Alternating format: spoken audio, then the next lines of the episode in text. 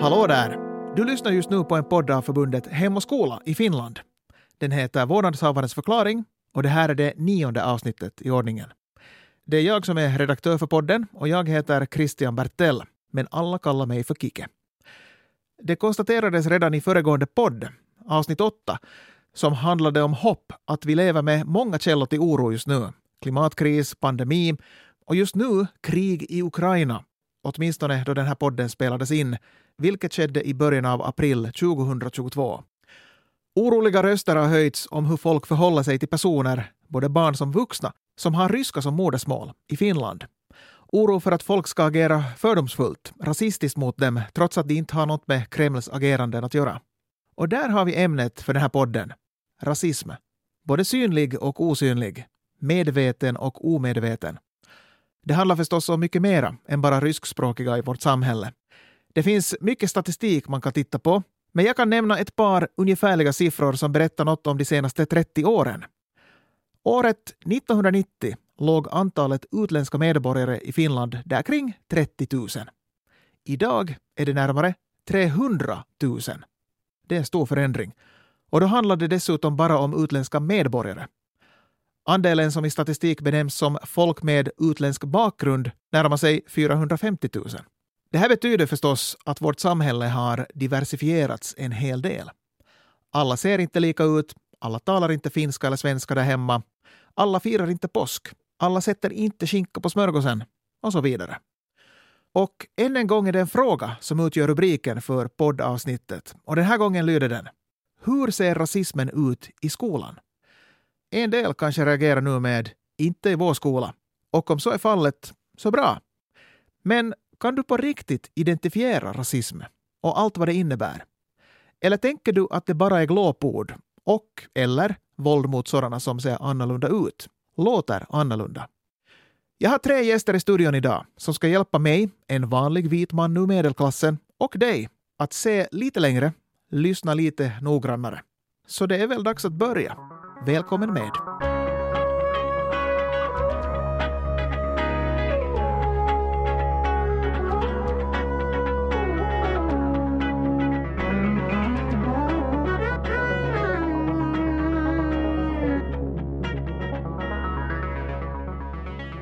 Ja, då var det dags att välkomna än en gång med en panel till den här podden. Och vi börjar med Ida Hummelstedt. Välkommen! Tack! Universitetslärare på pedagogiska fakulteten vid Helsingfors universitet, men också doktorand för tillfället. Disputationen ska ske i maj. Det stämmer, ja. Det är mycket spännande. Men du har forskat mycket i mångfald, mångkultur, kategorisering av människor, rasism och så vidare. Ja. Ja. Dessutom så har du ju hunnit jobba några år som vanlig klasslärare också i Espostad. Ja. Det är säkert en erfarenhet som är värd att ta med sig också i den här diskussionen. Ja, absolut. Och så Muluken Cederborg, välkommen! Tack! Du jobbar som fritidskoordinator på DUV Mellasta Nyland, men du har tidigare också arbetat med ungdoms- och integrationsfrågor på Luckan Helsingfors. Varit styrelsemedlem i föreningen Föräldrar för diversitet, eller kanske är du ännu? Eller? Jag har varit, ja. Okej. Ja. Men du har varit med där i alla fall? Ja, jag har varit med i grundande. Och sen förstås involverad ganska mycket i frågor kring internationell adoption. Och sen kan det vara värt att nämna att du är ju själv adopterad från Etiopien. Ja, det också. Det kan hända att det blir relevant. Men uppvuxen utanför Vasa i Korsholm, vi har ju faktiskt gått i samma skola, du och jag. Mm. Och sen har vi ännu en kvar, Katarina Peranda, välkommen. Tack. Och sakkunnig på förbundet Hem och skola, socialpsykolog och numera doktor i pedagogik. Och senast du var med så var du ännu doktorand, men nu är jag doktor. Nu har du gått i mål. Var det en bra karonka? Det var det. Rekommenderar. Yes, alla ska ha en karonka. Jag tänkte att vi först etablerar några ord som kanske en del hört men ändå inte är helt bekanta med. Jag känner att föräldrar och lärare, alla känner inte till helt enkelt. Ord som kommer antagligen att dyka upp i den här diskussionen. Till exempel ett ord som är väldigt vanligt numera, rasifierad. Det är ju ett ord som är väldigt färskt ännu. Jag tror 2013-2014 började dyka upp i det svenska språket. Men man kan väl säga att det är en person som på grund av sitt utseende blir tillskriven viss rastillhörighet eller egenskaper, fördomar som då förknippas med den. Finns det någonting att tillägga kring det här ordet för er? Vad känner Ida? Ja, alltså jag kan i alla fall tillägga det att jag har själv, eller det har använts ganska mycket och används fortfarande liksom om de som blir rasifierade som icke-vita, men utan att man säger att som icke-vit, utan man bara säger rasifierad och räknar med att det är det.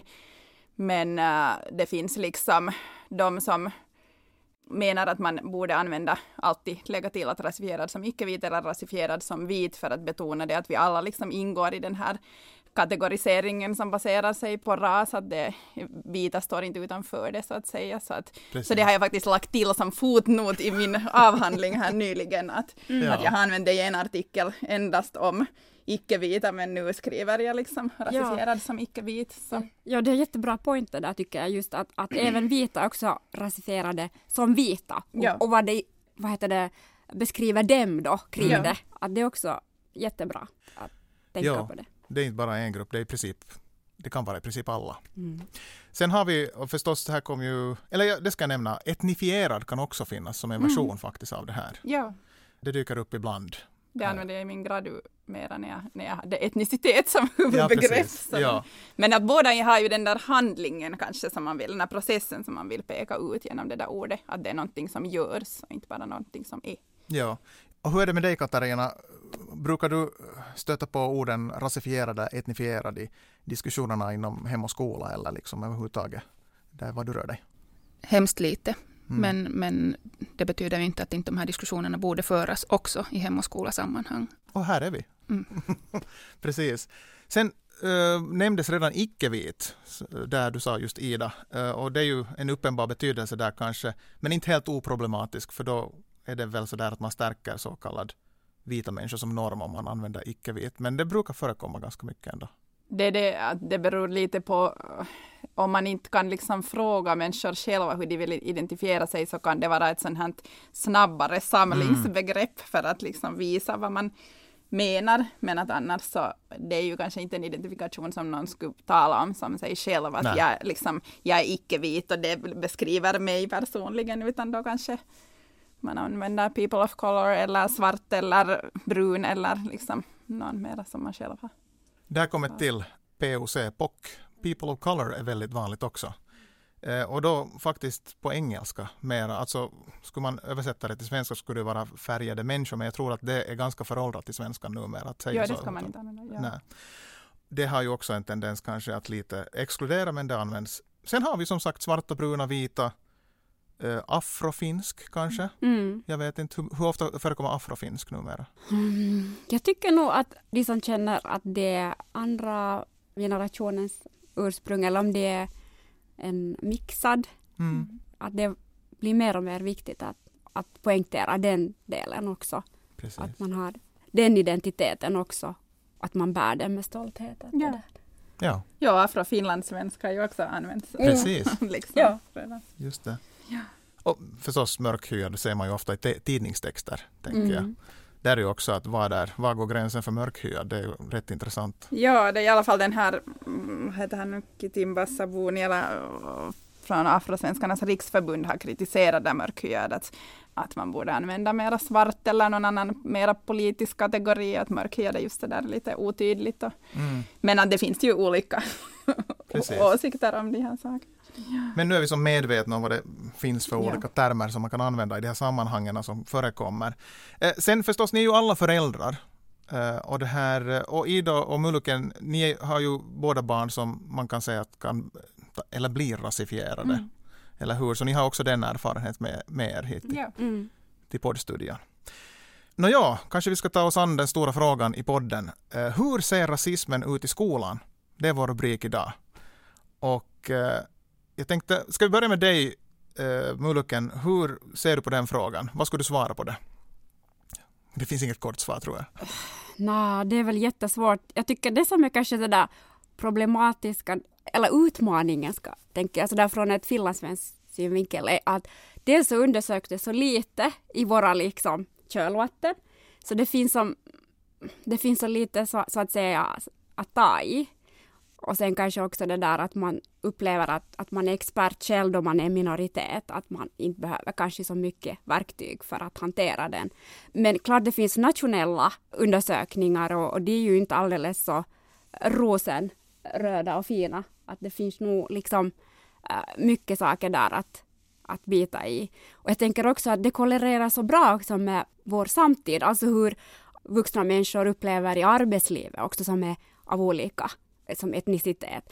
Att det där procenten går hand i hand där med skolan. Att skolan är ju bara en spegelbild av samhället. Att på det sättet så tycker jag att det ser väl ganska dystert ut, men att jag tycker det också är positiva tecken att man börjar också försöka ta tag i det. Ja, några sådana exempel ska vi nog nämna idag också.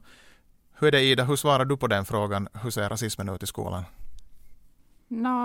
Det alltså kanske just det där som att det finns liksom olika nivåer, att dels finns den här som många kanske tänker på först med liksom glåpord och n-ord används fortfarande och liksom så här vad eleverna stöter på liksom mellan varandra mest, men att sen i hela hur skolan är organiserad och vilka material som används och vad liksom hur de där normerna gör, så att den här vithetsnormen är ju nog jättestark i skolorna, men det är liksom inte en sån här direkt rasism som alla kanske ser, eller de som är vita framförallt inte ser, och därför kan man lätt luras att tro att det ser ganska bra ut om det inte skriks på rasterna liksom. Mm. Katarina, har du någon svar på den här, hur rasismen ser ut i skolan? Svar har jag kanske inte på det, men att det där att, ja, alltså jag tycker nog att det är en fråga som åtminstone den erfarenhet jag nu har 2 barn i högstadiet, att det är nog inte en sak som liksom har diskuterats i någon form alls egentligen, utom då att barnen ibland har tagit upp frågor och det där och frågar och mer så där diskuterande och liksom funderande att när de har liksom insett att någon har lite annan kultur än vi, och så har vi diskuterat det på det sättet, men inte så där tycker jag på skolnivå att vi skulle ha liksom och det där. Och inte heller så när jag förstås försöker fråga dem alltid ibland när de läser skolböcker att diskuteras det på timmarna till exempel kolonialismen och hur det påverkar och liksom hur turismen egentligen på något sätt är ju ett, liksom, på något sätt ett sätt vi liksom reser utomlands och liksom tar för oss, och att det problematiserar man sådana här saker i undervisningen och det ser de nog att det inte görs. Att på det här sättet så ja, jag tror att det skulle vara jättebra om man skulle liksom föra sådana kritiska diskussioner kring många sådana här olika saker. Här är en sån här sak som jag själv undrar, att vet folk i allmänhet hur rasism kan se ut, att kan man ens identifiera? För det som du Ida nämnde, att är det n-ordet som slängs ut på skolgården, eller jag tänker att många kanske tänker att det är just att det är de som blir utsatt för våld på grund av kanske hudfärg eller att någon får glåpord. Men det är nog mycket mera än så. Vad är er erfarenhet av att liksom kan folk identifiera vad som egentligen är rasistiskt? Jag tyckte det var så bra, alltså på min sons dagis då han gick där, att pedagogerna själv där märkte att han inte var i balans. Och de kom fram till vad det eventuellt berodde på. Det var ju just det, för att han inte kände sig, han kunde inte identifiera sig med någon där. Mm. Och då började de som tänka, hur ska de liksom få in den här världen in i dagis då? Och då började de prata om olika länder och kulturer. Och redan efter några veckor så växte han ju. Och det är ju sånt som inte jag kunde heller, för att jag är också lite skadad av vithetsnormer, för att eftersom jag är uppväxt i en vit familj så jag ser ju inte alltid de där färgerna själv heller, utan det är ju hur jag blir betraktad utifrån då jag märker, jag visste jag är ju faktiskt brun eller färgad eller vad man nu vill. Mm. Så jag tyckte det var jättefint av dem att ta kopi på det där, för jag skulle aldrig ha tänkt på det, liksom att han kände sig kluven i sin identitet, för att då man tycker att man är så finlandssvensk, alltså min man är finlandssvensk och jag är finlandssvensk, men ändå har min afrikanska liksom utseende och en del kulturella inslag, men inte så mycket. Mm. Så där tycker jag också att redan liksom på förskolenivå, och att där prata om någonting, för vi lever ju sån diversitet liksom samhälle, så det borde vara alltid en del av allting på något sätt, och inte bara att nu måste vi ta det för att det har blivit ett problem, utan man måste ju ta det som en del av rutinerna.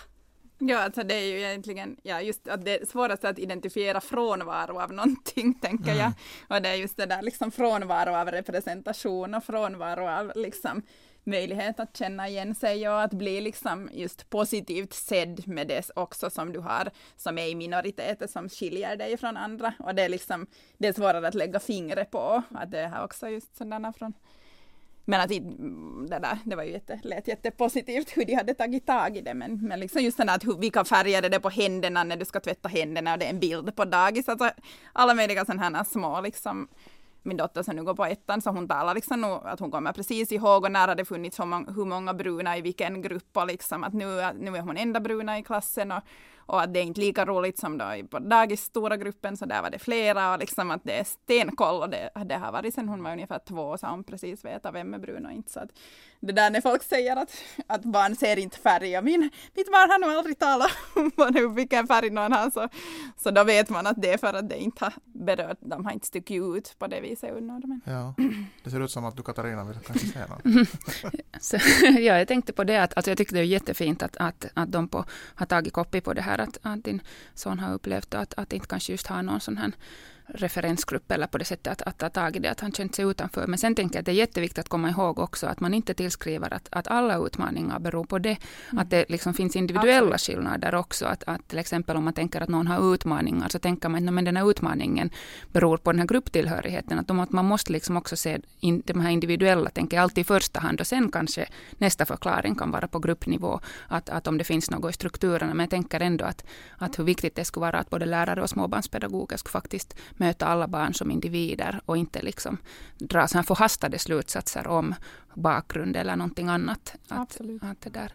Ja, det sker nog kanske mer åt det hållet, alltså att, på ett negativt sätt än ett positivt sätt tyvärr. Att just när den frågan var att hur ser rasism ut i skolan så just det där att man drar liksom sådana generaliserande slutsatser om elever så är liksom mycket vanligare då, om de på något sätt ses som invandrare eller ses att ha en annan kultur eller olika sådana som liksom relaterar eller är en del av rasismen fast det inte behöver liksom vara så att man pekar ut hudfärgen då i sig eller så här men att mycket göms ju i kulturbegreppet. Jag tänker att i allmänhet så är det ganska bred konsensus att rasism är fel. Nästan ingen vill bli utpekad som rasist. Inte ens rasister vill bli utpekade som rasister. Men alltså, det är ju svårt för folk att ta till sig ifall de har handlat rasistiskt, vare sig det är medvetet eller omedvetet. För man vill ju inte vara en dålig människa. Men jag menar, hur hanterar man sådana situationer? Jag tänker att här finns en utmaning i skolan för det. Så man kan ha nolltolerans för rasism i skolan, men det betyder ibland att man stänger helt ögonen för vad som händer. För att man vill inte erkänna att det finns där. Ja. Jag vet inte hur ofta kommer det emot i forskningen, Ida, som du håller på med sådana här situationer. Jag såg nämligen att du hade en ganska intressant rubrik på en forskning, jag vet inte vad en forskningsrapport, det här är på engelska. Discrimination as a one-day performance critically reviewing an anti-racism day at school 2018. Yeah. Handlar det ungefär om det här? Eller? Ja, alltså det var faktiskt, jag har tillsammans med Pia Mikander kritiskt analyserat min egen, eller liksom som jag gjorde som lärare med andra lärare. Okay. En antirasismdag liksom med rollspel och så här i skolan. Men hur hängde, vad var din fråga? Ja, egentligen det här med att man vill inte erkänna att det ens existerar i den skolan. Och kanske det gäller lite speciellt finlandssvenska skolan skulle jag vilja nästan påstå. För vi har en bild kanske av att eftersom finlandssvenskarna är en språklig minoritet så förstår vi bättre vad det innebär att bli diskriminerad. Liksom den här tankegången existerar ju. Men ja, alltså, man talar ju liksom om finnish exceptionalism eller finländsk exceptionalism, att man det där att vi ser oss som så på något sätt att vi är utanför lite kolonialismen och vi har inte själv varit en stor sån här kolonisatörnation och, fast vi har dragit en massa fördelar av det men och sen också just på något sätt att vi har det så jämlikt och vår standard är så hög och liksom välfärdssamhälle och där alla tas om hand och så här så då blir det på något sätt svårt att samtidigt och sen läroplanen har jättehöga målsättningar kring det här och så blir det liksom motsägelsefullt att samtidigt säga att okej, vi har rasism och liksom vi behöver göra någonting åt det.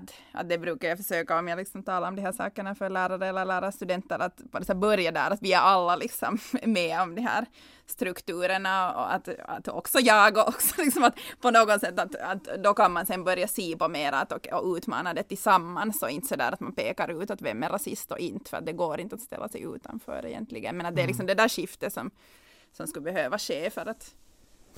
Alltså, låt mig ställa det låter dumt, men borde man så att säga normalisera rasismen så att säga, det låter hemskt, men alltså att eftersom det ändå finns jag tror i alla på något sätt. Men att det skulle vara på något vis enklare för folk att erkänna att okej, nu tänkte jag så här, det var kanske inte rätt.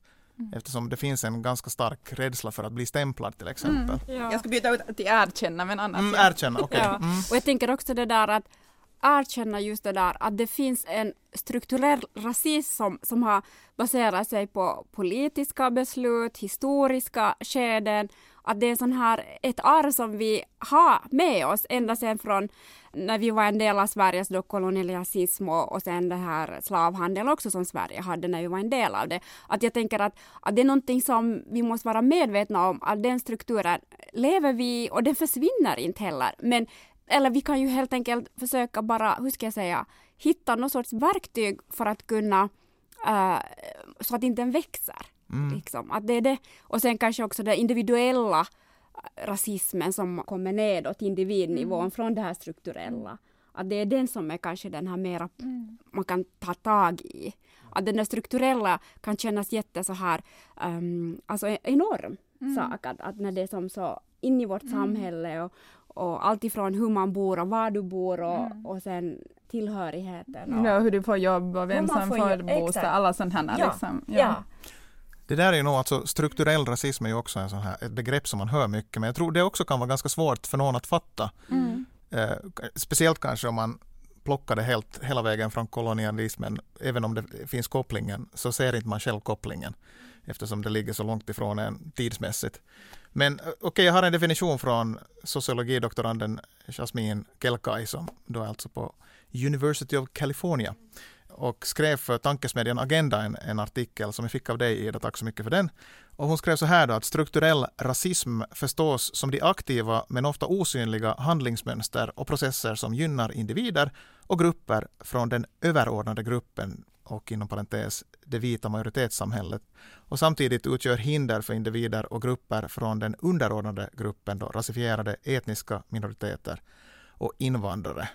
Så där är väl kanske någon typ av sån här generell regel för vad det handlar om egentligen. Men vad kan det vara i praktiken, undrar man liksom, i det här som man skulle... Till exempel en sån sak som jag läste mycket om i den här litteraturen som jag är bekant med, att studiehandledare i skolor verkar ha en ganska överraskande stark tendens att rekommendera till exempel vårdarjobb åt... Vad det nu i det här sammanhanget handlade om många sådana här somaliska flickor. Somaliska flickor, precis. Även om de hade kanske helt andra ambitioner så var det ofta sådär att man kanske du borde tänka på det här istället. Här skulle det behövas mycket. Och det är sant att det behövs mycket arbetskraft där. Men säger man sådär på riktigt åt alla? Ja, säger man det åt en ambitiös videlev. Ja, precis. Ja, exakt. Ja. Men det där kanske men det är liksom det mest typiska exemplet inom utbildning så där på strukturell rasism. Men att förstås, nu kan man väl också räkna det till, det är liksom all sorts policy som skrivs och liksom strategier och planer och sen då liksom material som man väljer att använda och liksom det här som är på det sättet mindre synligt, men när man systematiskt går igenom det så kan man ändå se de här normerna där också, vilka fast det finns någon då liksom icke-vit person i något material, så vilken roll har den och hur aktiv aktör är den och sådana här frågor. Jag har nog en till förresten kommit på. Men det verkar kännas som att det ska vara intressant att veta hur det är i den finlandssvenska skolan, för det verkar som det mesta forskningen har ju skett alltså på finskspråkiga skolor. Ja. Och det här med att folk hamnar på finska 2. Ja, det var det som jag också liksom tänkte på som ett att det verkar som att det inte alltid görs på rätt grund av de här valen om vem som ska läsa. Men att det är också mera finska 2 som har varit kanske diskussionen, men att det ibland liksom görs på mera grunder om etnicitet eller just hudfärg eller namn som man tolkar in vad det är då för ursprung, att det där är faktiska språkkunskaper. Och sen det här, det är svårt att komma bort, alltså att om du en gång har fått den här S2-stämpeln så fast du skulle lära dig tillräckligt bra så för att klara liksom S1 så blir det inte, för du inte byta. Och de som inte vet vad finska 2 innebär, så det är typ alltså den lättare finska kursen. Ja, alltså finska som andra språk. Ja. Eller svenska som andra språk. Vilket kanske också tenderar sedan i fortsättningen att om du har en gång gjort finska 2 istället för finska 1, så kan det sen i fortsättningen du söker vidare någonstans, så kan någon säga, men du har ju läst finska 2, jag tror inte det här passar åt dig. Att det kan leda vidare till sådana saker. Och här pratar vi då strukturer. Ja. Så det har skrivits om det, liksom just att vad det ger sen för poäng i studentexamen och så vidare, att det liksom har den betydelsen just som du sa. Ja. Som man kanske inte förstår om man liksom sätter en elev, just att det har gjorts ibland utan att diskutera med föräldrarna, att lärarna liksom bara ungefär konstaterar färdigt. Det finns ett annat hemspråk också, vi sätter S2 liksom, och sen hänger det med och sen har det betydelse långt senare som ingen tänkte på då. Ja. Och det här kan tydligen hända åt de som till och med talar finska hemma. Ja. Det är bara det att de ser ut som att de skulle behöva finska 2 av någon anledning, ja, att personen exakt. Som rekommenderar det. Mm. Vilket ju också är absurt ur flerspråkighetsforskningssynvinkel, för att det att du har ett annat språk betyder ju inte på något sätt att du inte skulle lära dig majoritetsspråk. Alltså det är en föråldrad språkuppfattning. Men finns det någonting alls alltså på finlandssvensk håll angående sådana här liknande tendenser? Att har ni hört någonting någonstans? Forskning? Ja, forskning eller någon typ av diskussioner ens.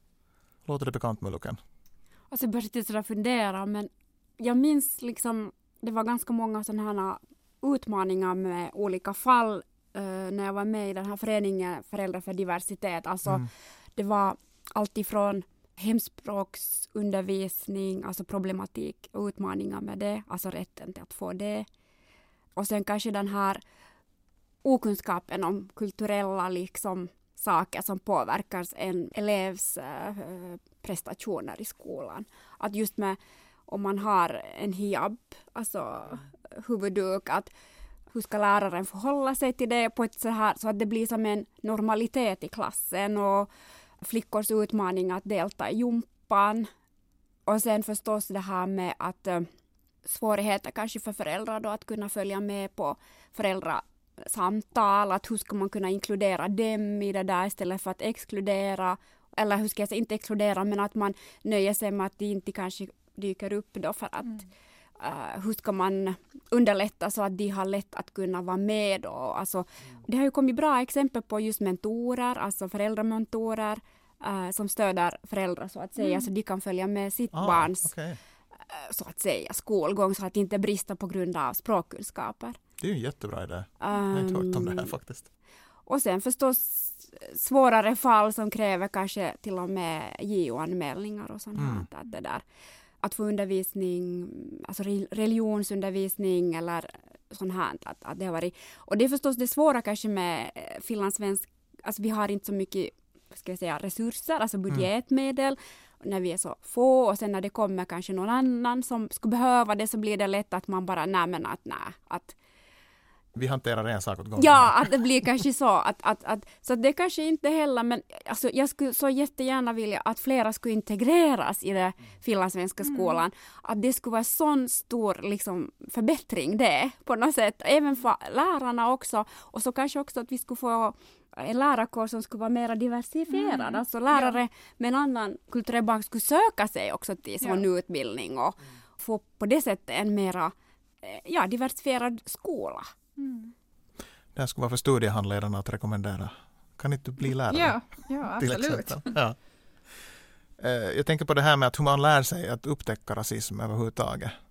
Så där ligger väl en utmaning.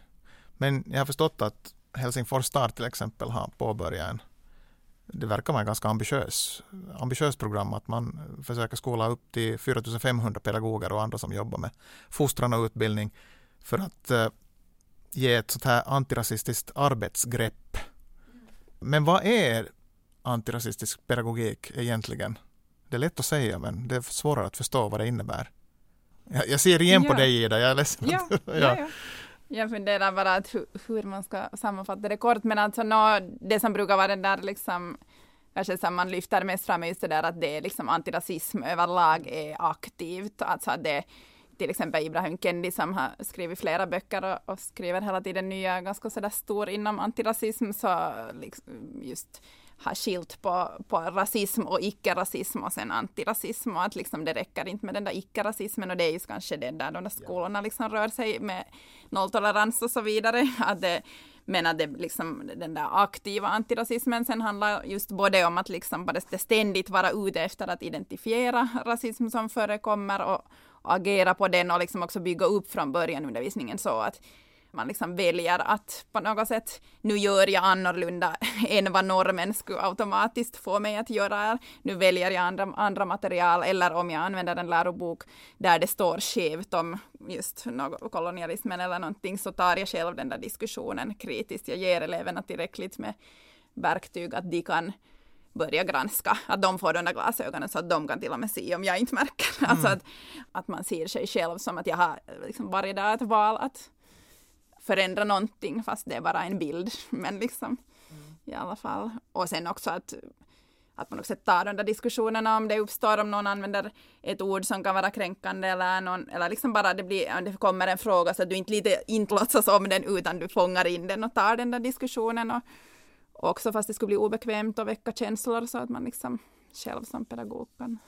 I en normkritisk pedagogikbok står det stå kvar där det svajar, så jag tänker att säga det ganska bra. Fint uttryck. Ja, man vill ju hemskt ogärna stå vad det är obekvämt, men ibland måste man. Ja. Mm. Jag tycker också att redan det att man börjar med att kunna identifiera sig som att jag är antirasist. Så då kan man ju tänka så här, okej, vilka skyldigheter har jag då? Att försöka liksom definiera rasism liksom utgående från hur ska jag säga, att man är som en förbundsförvant, att hur man ska kunna motverka det till exempel, men också att man kan begå misstag, eller som ingen är ju perfekt. Och sen just det här tycker jag så bra som Ida sa, att försöka alltid tänka på ett sånt sätt som hur ska man kunna till exempel undervisning använda annan källa som inte är där normen, andra bilder, liksom lyfta fram liksom andra sätt att hur man ska kunna diversifiera undervisningen på något sätt och lyfta fram minoriteter eller andra folkgrupper som behöver en liten push liksom. Och så här att jag tycker det är jättebra att Helsingfors har en sån här utbildning, att det man kanske måste komma ihåg, jag tycker att den här utbildningen borde vara varje år, för det kommer nya lärare och nya vikarier, och att det blir som en rutin i det på något sätt, så att man liksom har det i reflexen sen, att den här utbildningen, och tänk också att ska man ha en likabehandlingsplan, ska man utveckla någon sorts alltså frizon, hur tillämpar man en sån zon, att är alla medvetna vad det innebär. Och sen om det uppstår någon sorts kanske någon konflikt, att ta någon utomstående, någon som är kunnig i det och på något sätt lyfta fram att det här är, så här är en diskriminering och så här definierar man. Ibland kan det vara så låsta positioner. Att det är bra att lyfta någon utifrån in och som kan se det med andra ögon, och så kanske man skapar någon sorts förståelse i det där konflikten. Att det där, men att jag tycker det är jättebra att man har insett att det också är en form av ett arbete i mänskliga rättigheter också. Just det, för här är ju faktiskt så att läroplanen och lagen för likabehandling förpliktar lärare att ingripa om rasism upptäcks. Det är förstås lättare för folk om de vill liksom, men inte har vi någon rasism, då behöver inte vi ingripa heller. Ja. Men det innebär ju om man lär sig att känna igen det, då blir man nog illa tvungen att ingripa. Ja. Har du, Katarina, förresten några tankar? Nu, jag tänker just på det här aktiva greppet, att man kan inte liksom sitta här och tänka att det finns inte i vår skola, eller att jag som representerar normen, att jag påverkas inte av det, så därför behöver jag inte liksom sätta mig in i de här frågorna, utan att jag tror att vi liksom alla bär ett ansvar på att vi måste liksom bli medvetna om det här, vi måste våga diskutera det och vi måste våga stå upp för när vi märker att någon blir rasistiskt bemött, och fast det är obekvämt och fast det liksom, utan att man måste på samma sätt som med alla andra normer också, jag tänker på könsnormer och alla andra normer, att vi kan inte tänka att nej, men vi har gjort jättemycket jämställdhetsarbete, eller vi har en plan, och då tror vi att det liksom faktiskt är så, utan att vi måste våga ta tag i de där sakerna, och vi måste våga ifrågasätta och diskutera också de här svåra frågorna, och vi måste våga se oss själva i spegeln och fundera på vårt eget beteende. Att det som jag tänker att just till exempel, jag vet ju inte riktigt hur den här utbildningen nu har gått ut för Helsingfors lärare, men att viktigt att också liksom tänka att som sociala varelser så har vi stereotypier, och vi fattar liksom... Vi är liksom funtade på det sättet att för att kunna liksom helt så evolutionärt fatta snabba beslut om ett hot, så drar vi ganska förhastade slutsatser om människor för att liksom skydda oss själva. Men de här sitter ju kvar fortfarande, så att vi har ju sådana här, om olika grupper så har vi vissa liksom att vi drar förhastade slutsatser, men man måste ju våga också ifrågasätta de här slutsatserna och inte liksom bara stanna där. Men det här är kanske den här kognitiva komponenten. Sen finns det den affektiva, den här känslokomponenten som är de här fördomarna. Att när vi har en stereotypier och något förutfattade meningar om någon som påverkas oss känslomässigt på något sätt. Att jag liksom ser en viss grupp människor på ett visst sätt och jag reagerar också känslomässigt på det. Jag kan bli arg eller rädd eller någonting annat. Och sen finns det ju den där aktiva handlingskomponenten, diskrimineringen. Att det finns ju också olika nivåer. Och det betyder inte att vi skulle liksom tänka sådär, att det är viktigt att tänka att vi blir inte av med de här stereotypa uppfattningarna, men vi måste vara medvetna om dem. Vi alla har liksom, drar slutsatser på basis av alla möjliga olika yttre attribut ganska snabbt. Men man måste bara märka att att nu var det här ett liksom, tror jag, förhastade slutsatser om till exempel den här människans personlighet utifrån yttre attribut istället för att lyssna på vad den faktiskt sa eller vad den står för. Så här, att jag tror att det är den diskussionen vi måste föra. Att liksom inte där att sätta fingrarna i öronen eller det här berör inte mig. Och utan att alla har vi tendenser till det här på olika nivåer. Så man borde börja hos sig själv. Det tycker jag. Ja, absolut. Ja, men det var ju bra tänkt sådär att vi kanske blir av med det, men man borde vara medveten. Mm. Medveten om att man har de här tankarna. Jag tänker på föräldrar nu, kanske vi har pratat jättemycket om lärare, men och Muluken, du har ju som sagt jobbat med den här föreningen med Föräldrar för diversitet, så det finns ju förstås också bland föräldrarna rasistiska tankegångar och sånt här, men att hur kommer man åt dem? Jag vet inte riktigt hur man ens ska börja där. Hur har ni hanterat det liksom i den här föreningen som du var med i? Ja, det var inte så mycket sådana diskussioner faktiskt, att det var mera sådär myndighets Den relationen. Men jag tänkte faktiskt själv på innan du sa om det här med föräldraansvar att jag tycker också som förälder att man måste också inse att man har ett ansvar på något sätt att skapa en sån här sund skolvardag för alla barn. Att inse också just att mitt barn kan vara jättedum och säga dumma saker och att man också ha en självkritisk liksom, tanke om att det här kan hända vem som helst och vem som helst kan säga sådana här saker. Och sen just att hur man som förälder kan lösa, jag tycker det är ganska bra just sådana här lösningsmodeller där man kan på något sätt komma i samförstånd med varandra. Det här var fel, hur ska vi kunna lösa det här? Kan ni prata respektive med barn hemma om det här? Så att de förstår handlingens innebörd, att man kan inte säga sådana här saker till varandra och så här. Att jag tycker man har också ett föräldraansvar att föregå, visa också att hur man kan lösa saker och ting. Och genom att just som du sa, att erkänna och sen att prata öppet om utmaningarna. För då gör man dem också synlig hela tiden. Att synliggöra saker och ting för varandra. Finns det kanske en idé också om att man skulle undvika med en viss präktighet. Vet ni vad jag menar? Mm. Att personer som har ambitionen att okej, nu ska vi vara antirasistiska, men att undvika den där präktigheten i sammanhanget och vara öppen för att så att folk vågar göra likadant, om man kan säga så. Mm. Ja, alltså när du frågar hur ska man så där komma åt föräldrar som så jag tänker att de som nu är redan övertygade rasister så de får man kanske liksom lämna för att eller så där att men det är liksom den här mera så den stora icke-rasismmassan som vi kan försöka jobba med så det där men alltså så där med barnen själva så tänker jag just att det skulle vara liksom bra om flera skulle våga tala om alltså normer från jättetidig ålder då liksom vithetsnormen är en och liksom rasism är ett förtryck men just som Katarina sa så finns det ju många olika så att man ska på något sätt att barnen blir vana att se världen på det sättet för de fångar ju upp de här orättvisorna de talar om det och det är ju därför de liksom använder sen vissa ord för att de är jätteskickliga på att känna att det här kan jag använda för det här hör jag min status om jag nu säger att du är bajs för att du är brun och det är liksom, de vet att det är en skillnad det är inte samma som man skulle säga något om färgen grön alltså så här så, det där, så att man tar fasta på det att okej, du har märkt att det är så här alltså att man förstås säger att det var fel men liksom också göra den där kopplingen till det där större för då får barnen också säga att okej, vänta nu att det var inte jag som var bara dum utan det finns ju en större dumhet som har pågått längre men som vi kan också förändra att man kan på något sätt empower liksom barnen tänker jag den vägen och samtidigt förhindra liksom den där internaliserade rasismen alltså det att man tänker om sig själv som sämre för att man har liksom tagit in det som att okej, jag är fel färg så jag kan inte, eller som flera barn kan säga att jag skulle vilja tvätta av mig färgen och bli ljus eller vit och liksom sånt här. Så det, liksom, om du får från tidig ålder höra att det att det inte handlar om dig personligen utan det är liksom ett större fenomen, så kan det liksom förhindra en del av det där. Mm. Det är jätteintressant för att vi har haft som diskussion hemma just att min son upplever då att han är mera vit än svart då. Och så frågar jag hur, på vilket sätt då, men det är för att det är bättre. Mm. Och så går man in i det där och varifrån har du kommit till den insikten eller liksom nej men att det är så bara mamma att.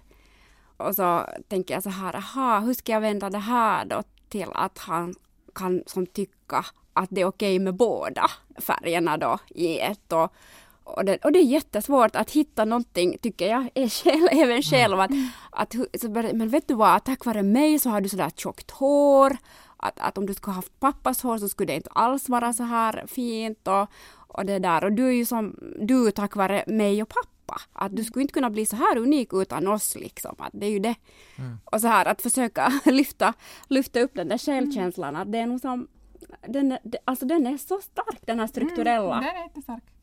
Men att, på något, jag har blivit liksom, jag vet inte, din ursprungsfråga har väl nå flera föräldrar pratar om mig själv, men att, eller liksom min egen erfarenhet med min dotter, men att det där, jag kanske var lite rädd före jag fick barn eller när hon var bebis, att hur mycket kan man tala om rasism liksom, ett litet barn och sådär, att förstör man inte på något sätt den fina barndom, men att sen här liksom, det har jag skippat nog alltså, när hon var 3, men att liksom, men sådär att det är lätt att tänka så tror jag, att många som har liksom vita barn kanske på något sätt just gör det hela tiden, att nej jag vet inte vad jag ska alls ta upp det för att då på något sätt visar jag att världen är grymmare än vad jag skulle vilja och så här.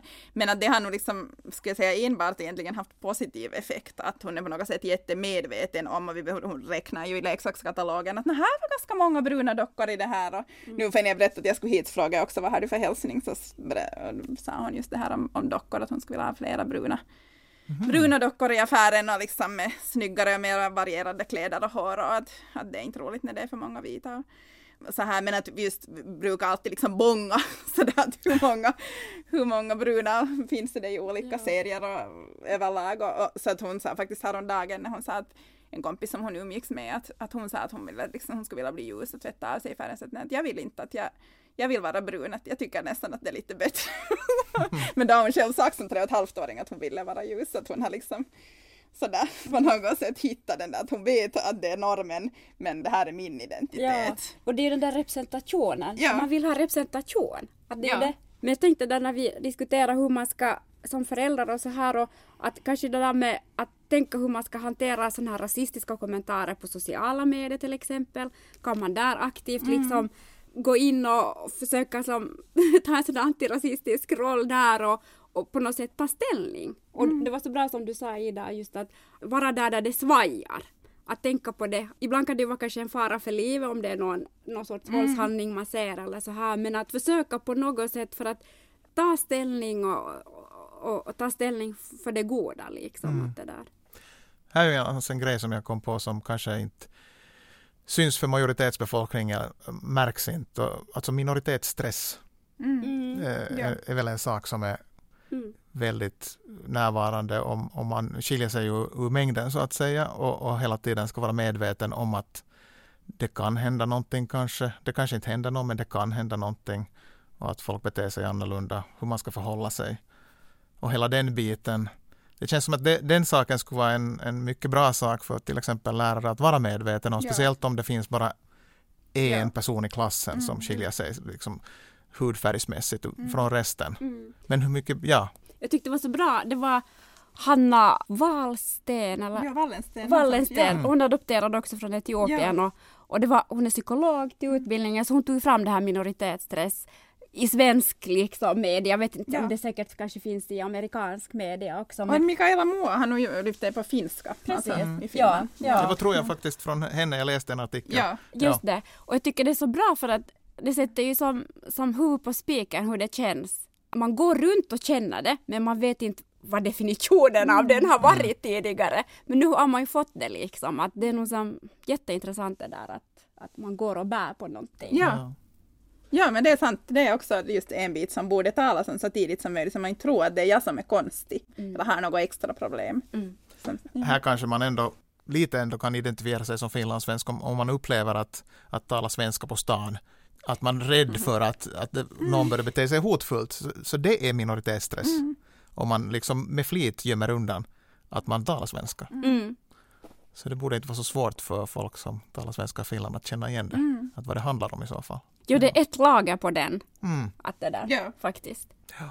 Jag tänkte att någon kanske undrar varför inte frågan i den här podden är: finns det rasism i finländska skolor? Nå, jag tänker att det vet vi redan att finns. Men jag tänkte att det är kanske viktigt att nämna den här undersökningen som gjordes av diskrimineringsombudsmannen, bara för att få belägg för det här. För 2019 på hösten så samlar alltså diskrimineringsombudsmannen in information om diskriminering som upplevts av människor med afrikansk bakgrund. Och en klar majoritet av de som deltog, 67%, hade upplevt diskriminering på olika utbildningsnivåer. Rasistiskt beteende hade upplevts från andra studerande, från utbildare, från annan personal, som kuratorer till och med, till skolhälsovårdare.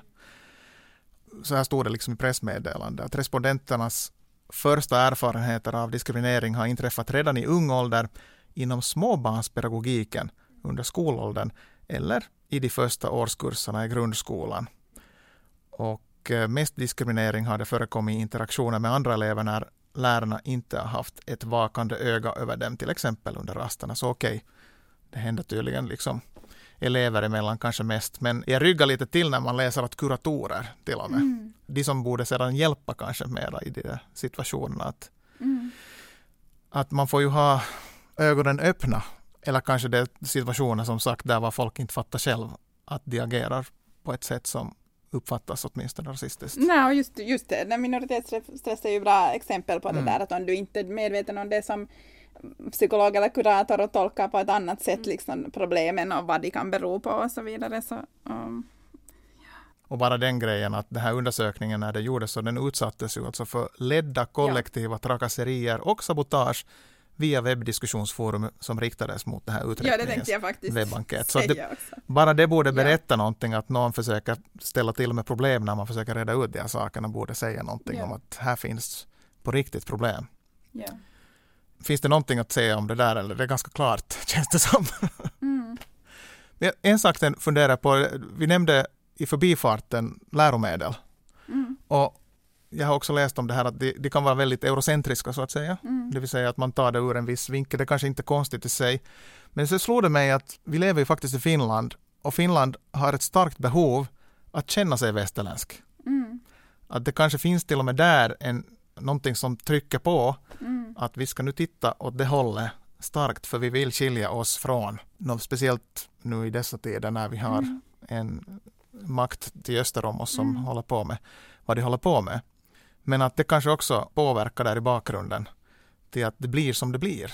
Ja, och nu är det ju liksom sådär i hela västvärlden liksom en jättestark ändå sån där hegemonisk diskurs att beskriva världen på det sättet att de andra är liksom lite mer primitiva. Väst kan resa som turister just då, som Katarina sa, och det här som Pia Mikander har ju skrivit mycket om de här sakerna, eller hon skrev sin avhandling om läromedel just så. Men finns det liksom medvetna motdrag så att säga, att försöka diversifiera läromedel? Att man på riktigt tittar på till exempel bildvalen eller liksom vad man behandlar. Att om man pratar om Irakkriget, att man också berättar om vem som föll offer i det sammanhangen och sådana här saker. Jag har inte alltså själv granskat dem, men jag vet att, vilket jag är glad över, att just Pia Mikander som då har forskat dem, så brukar bli tillfrågad att se igenom läromedel före de trycks liksom, och ge sina kommentarer, så det tycker jag är ett bra exempel på när man använder forskare liksom, så där, för att förbättra någonting, att då kan liksom vissa saker fångas in, men förstås tittar hon ju inte på alla Finlands böcker, men att det där. Men nu kan man väl, som du sa så där, tycker jag i början att det liksom, vissa saker går åt ett bättre håll, men att sen. Det är kanske också just att den generationen som upplever sig diskriminerad, att den måste växa upp och sen när de blir vuxna ta tag i det. Det är lite så tyvärr att det är ju så att nu har vi ju flera människor med olika bakgrund som gör att det blir en sån här att man ifrågasätter då. Och sådana personer borde komma på alla nivåer i någon form. Och då blir det ju en bättre genomslagningskraft. Jag tänker till exempel på det här Ruskeat Tytöt, den här medieorganisationen. Tack vare den här grundarens Koko Hubara då, hennes liksom kraft, så hur mycket sådana här synergier det har uppstått kring det. Ja. Helt krasst så tycker jag nog att våra politiker, eller hur man nu ska säga, det måste alltid hända någonting sådär, helt sådär fundamentalt fel. Då vågar man ta ställning. Man tar aldrig en ställning för sådär i allmänna ordalag. Och det gäller frågor om jämlikhet och jämställdhetsfrågor. Där tycker jag det fattas en sån här ständig medvetandegörande som politiker. Att försök nu prata lite mer om rasism, vad det har för inverkan i vårt samhälle, varför vi måste liksom poängtera, varför vi måste ta ställning. Det är ju annat hur vi alla andra i våra arbeten jobbar för, men att nu måste ju också landets ledare också ta det som en vanlig sak i vårt samhälle och inte alltid ta det sen när det verkligen har gått åt skogen. Ja, så inte blir bara punktinsatser. Exakt, punktinsatser lite här och där och sen nästa där är det bortglömt. Mm. Så det borde vara mer som en process helt enkelt. Ja, ständig process, pågående process. Att vi hela tiden lär oss och utvecklas tillsammans. Mm. Ja, just som du säger att på alla nivåer borde det finnas mångfald i beslutsfattande. Det ser man ju liksom resultaten av när det inte finns där var planerna skrivs utan sen först kanske lite där på verkstadsgolvet. Men. Mm. Jag kunde nämna här ännu, nu minns jag inte ens längre vad jag hittade, alltså Ruth Kaukinen, är det kanske ett namn som någon känner igen. Hon är lektor på yrkesinstitutet Haga Helia och utbildar lärare. Det här var faktiskt en artikel som du skickade åt mig, Ida. Och hon alltså gav följande råd för att få ett grepp om hur man agerar antirasistiskt. Och jag tyckte det lät som helt vettiga saker. 5 punkter, och jag översatte dem så jag tänkte läsa upp den för att kommentera. Nummer 1. Blunda inte för rasism i nolltoleransens namn. Det finns rasism i våra läroverk. Det är bara att erkänna. Och att man ska försöka se vad det finns. Folk bara nickar här nu i poddstudion. Ja. Det håller vi med om. Nummer 2. Var inte färgblind. Hudfärg och bakgrund har mening och innebörd för folk. Här är ju kanske någonting som inte folk tänker på riktigt, känner jag. Men det är också det där, jag tror också det där, man känner en viss skuld, alltså då man är vit, att man känner en viss skuld i det där. Och då känns det lite jobbigt att ta in det där, att det tar ont. Att det är det. Ja, alltså, att man tänker att om jag är färgblind så då är jag liksom. Det är ju då icke-rasist så som jag nu definierar, men sådär att man tänker att då är liksom det där problemet förbi, men att egentligen gör det ju svårare att ta upp problemet. Om du har levt i en färgblind miljö så sen när du blir utsatt så är det mycket svårare att komma och säga någonting om det, liksom, till exempel. Ja. Men att det är jättevanligt också, alltså just bland lärare också. Sådär. Punkt 3. Låt bli att exotisera och generalisera. En rasifierad person är inte en representant för sin minoritet. Alltså att vi är individer. Absolut, jättefint. Här fanns annars i den här diskussionen att jag är del av tidigare att sen finns det situationer som man inte borde hantera varenda en som individ utan att se att det finns faktiskt, det handlar väl om det här strukturella. Att då borde man faktiskt se, backa och titta på lite större mönster. Att det inte handlar bara om enskilda fall då i så fall. Ja.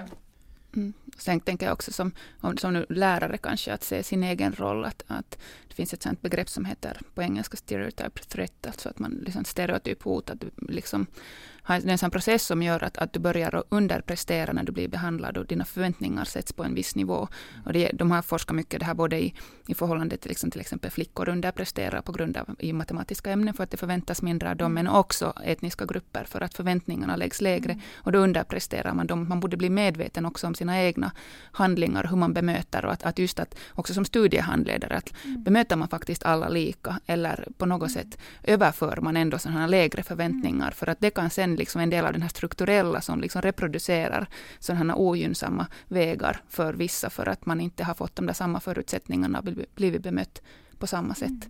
Att sådana saker tycker jag borde diskuteras. Jag tycker ju själv att alla lärare borde läsa socialpsykologi för att förstå sådana gruppprocesser och sådana saker för att det ska vara så viktigt för det där att se sin egen roll i ett socialt sammanhang. Okej, så här fanns ju lite rätt men här fanns ändå den tillägget så att säga.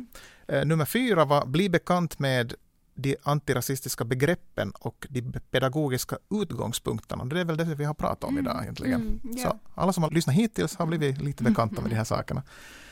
Och sista punkten, femte, gör det möjligt att ha en kritisk dialog och främja jämlikhet genom handlingar.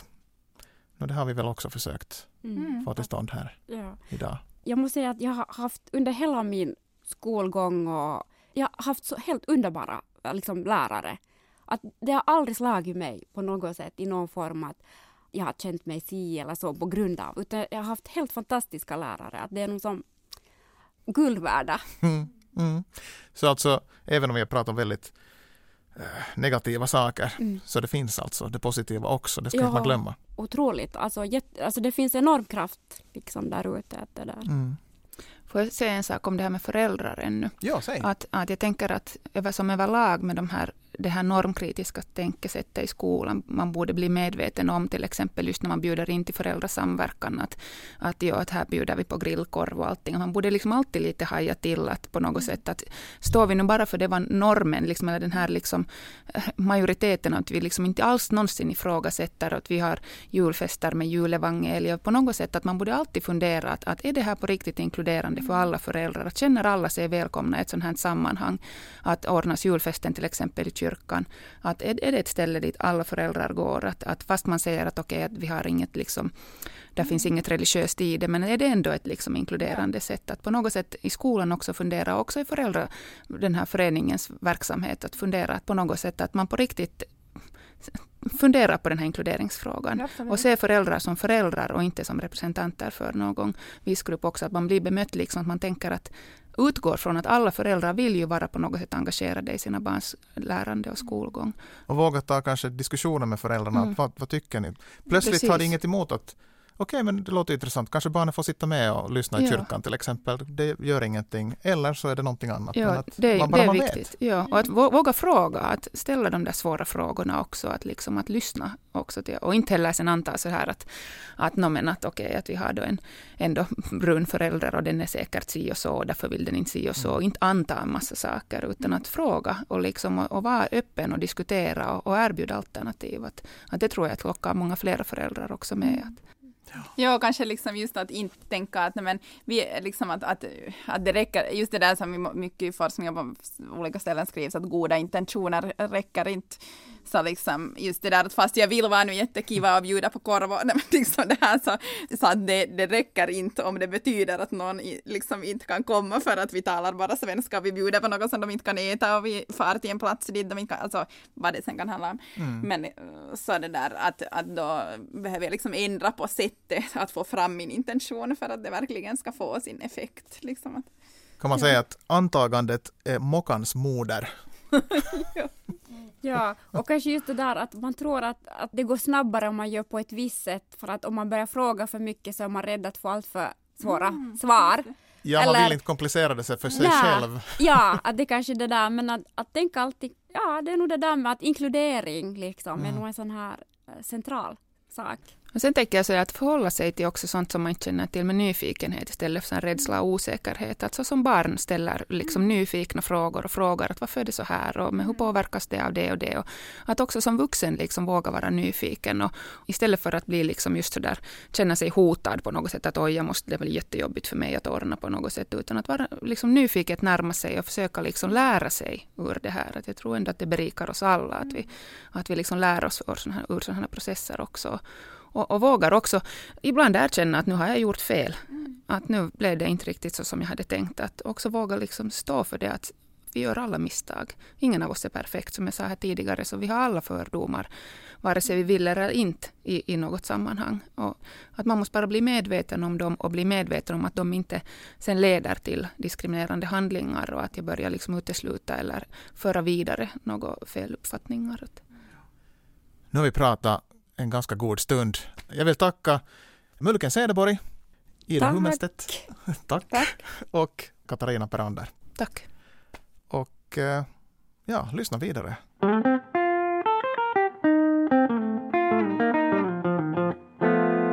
Och eftersom du hör det här så har du lyssnat vidare.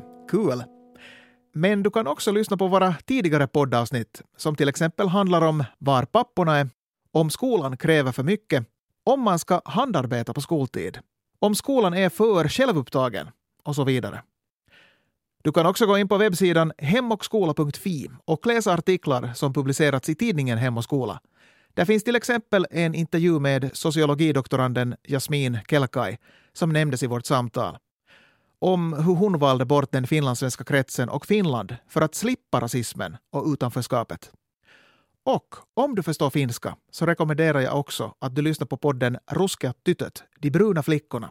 De har flera avsnitt under rubriken Kaikkien koulu, det vill säga alla skola, frågetecken. Där du kan höra erfarenheter av sådana som skilt sig ur mängden i skolan, som barn till invandrare eller som adopterade. Det kan vara rätt så ögonöppnande, jag lovar. Men nu är det slut för den här gången. Jag heter Kiki Bertell och du har lyssnat på Vårdnadshavarens förklaring, en podd av förbundet Hem och skola i Finland. Och vi avslutar med en liten hälsning av Ida Hummelstedts dotter, Safir.